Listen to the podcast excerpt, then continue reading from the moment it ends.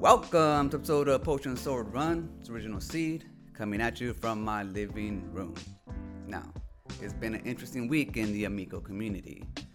There's been a lot of clearing of the air, a lot of grievances coming out, and I want to let you know where I stand. But before we begin, again, do not like this video. I am still wanted for stealing my neighbor's cats. They keep on knocking. Them in. one hundred percent without a doubt, doxers suck. They really do. What they end up doing is pretty much ruining a good time, causing some people to leave and pretty much just shutting that avenue of YouTube videos for the rest of time, or at least until they're gone. I don't understand why they would want to do that. Like I, I, I can't get into that mindset. I tried. The best that I can think of is that maybe they feel slighted. Maybe they feel rejected. Maybe they've been insulted. And it leads them to that dark, dark place where they don't know how to lash out. And they still want to be part of this whole thing. And so that's kind of their way of doing it. Now, it isn't right. Definitely isn't right. But I can see how someone can go to that dark path. For example, Leo Diaz, he uh, is known to be critical of the Amico. He f- counts frames, and people don't like that for some reason, certain people in the Amico community, and they call him out for it. Now, the thing about Leo is that he used to be part of the Amico community. He was inside the Discords. He was inside their chats. He was someone like me. But for Leo, everything turned out bad. He got attacked. It seemed like a concerted effort to attack him, and not only attack him, but attack his credibility. He was kicked out from certain um, Discord, Saggy's Discord. And him and Saggy actually went to war, and it got kind of ugly at times. Now, he was also, and still is, being insulted by the Retro Bro. So that battle continues. Now, between Leo and Saggy, even though it got ugly, the thing I like about Saggy is that she's always willing to reach out. Maybe not at first, but over time. And at least engage with a certain individual. She's done it before. She just did it with Leo Diaz recently. And they come to at least an understanding. So now Leo Diaz understands where she's coming from, and he's less critical of her in that way. I want to give props to Saggy for doing that, because it takes a lot of courage to actually face your critics and, you know, actually come to an understanding. And I want to give credit to Leo too, because she faced the wrath of Saggy, but he stayed calm, cool, collected. And by the end of it, you know, they left in good terms. Now, between Leo Diaz and Retro Bro, the war continues, like I said. And the reason why is because Retro Bro is being insulting to him. Now, the reason why I mentioned Leo Diaz in all of this is because he's an example of someone that was insulted, his credibility was questioned, and he continues to be, you know, attacked, should you say. And because of that, Leo Diaz turned to the dark side. He created a new channel that pretty much just talks crap about uh, Amico and people who are involved in the wars. You guys led them to that point.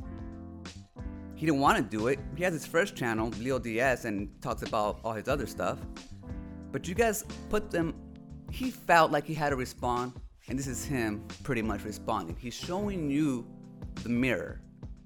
This is what this certain other individual was talking about when he warned, not threatened, warned the Retro Bro that things will get uglier, that people are holding back. Leo Diaz was holding back. He still is holding back if you want to get to a certain point. But now he's raw and unfiltered. You asked for it, and he delivered, or at least he's delivering now. And I see great growth in his channel for the future. I really do. Now, the thing about Leo is he's level-headed, he's smart. He just created an anti-Amico channel. He didn't turn to doxing. He could have. With all those insults, he could have just held on to all that rage and lashed out that way. But instead, he started to fight fire with fire. Now, like I said, he's level-headed. Other people may not be. OPEC, Volpe. They'll dig into your past, and they'll find things to hurt you. Maybe because they're hurting inside.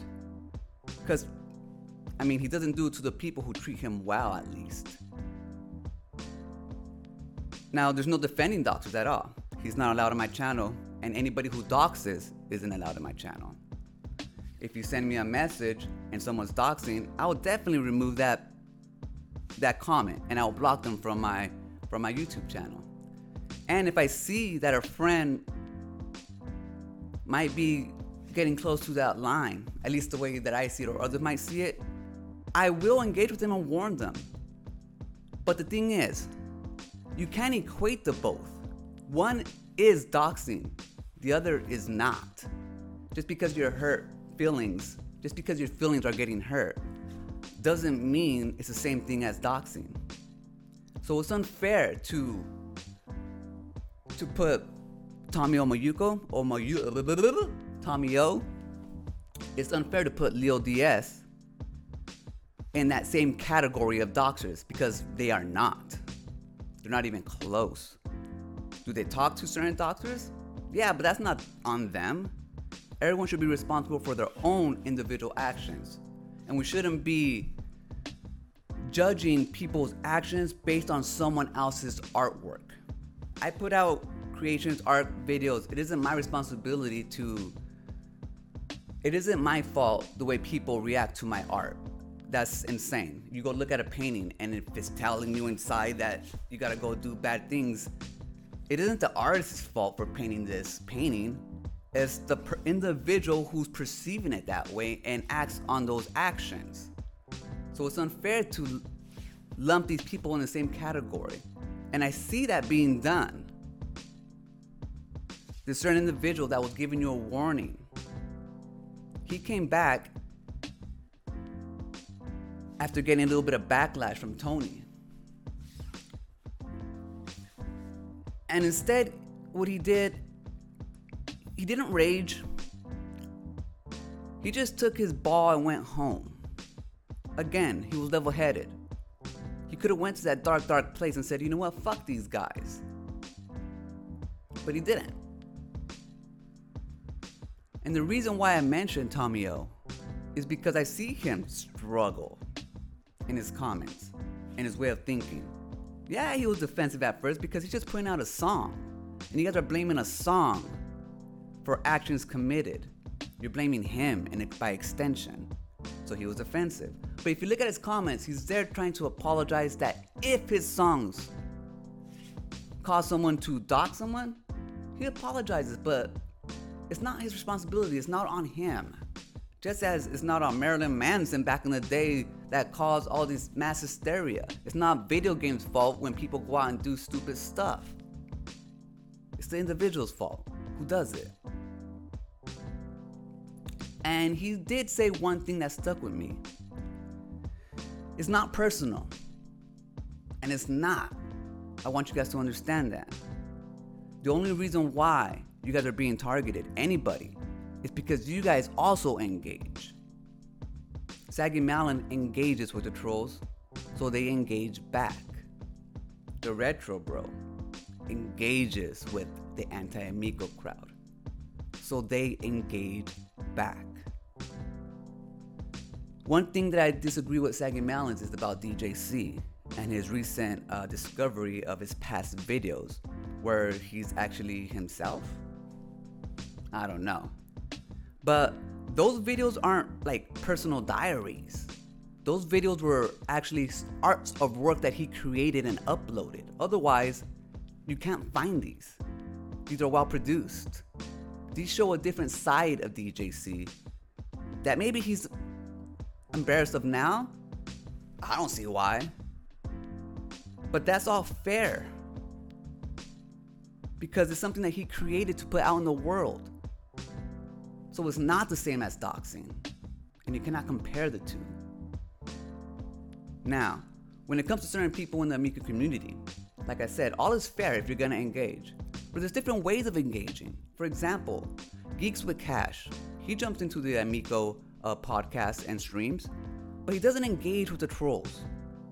Not at all. On his channel, it's mostly just video games, retro runs, talking about the past, stuff like that. You don't see him making uh, anti-Amico uh, hater videos. Sure, he might have a text here or there or a tweet here or there that agrees with somebody, or, you know, tries to consult one of his friends or something. But he's not active in the war. Therefore, he don't get too much pushback. Maybe none at all. Another is uh, Next Gen Le- Next Gen Gaming. Mike Mullis. I don't follow him. Sorry, not yet at least. You know, I like to I like to uh I like to feel them out before I actually start following them. Anyways, he seems like a cool guy. He don't engage on this anti-Amico war. So in the end, he doesn't get much pushback either. It's not personal. Especially in my series Fanboy Wars, that's featuring the television wars right now. If you engage in these fanboy wars, you're gonna be put in my videos. You're most likely gonna be put in my videos, because I can smell fishy people, if you know what I mean. If you don't wanna be put in these videos, the easiest way is don't engage. Be like Geeks with Cash. Jump into your little podcast sometimes and hang out with your friends, but don't engage with the trolls.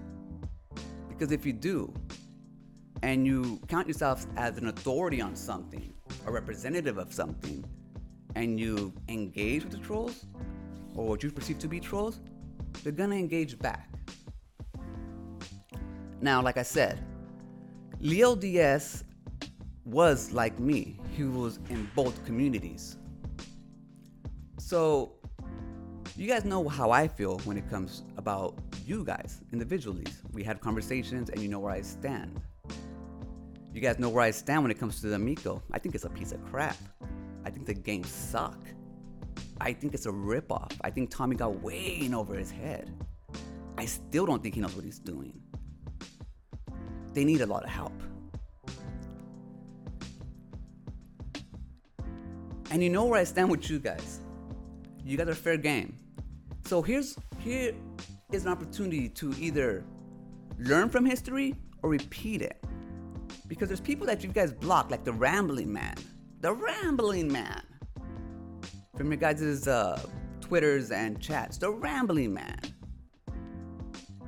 You know what I mean? Days Gaming. Like, we're all in the same place. We're not entrenched with anti-Amico or pro-Amico. We just love the people involved. But you treat some of them like shit. And because of it, you know, you make them dig into a certain uh, place where they're actually wanted. Then there's people like Rhea, who finds common ground within people, creating podcasts to talk about eighties songs, having the Rambling Man on there, Gen X Gamer, people who have been rejected, talked about, but she's building that bridge.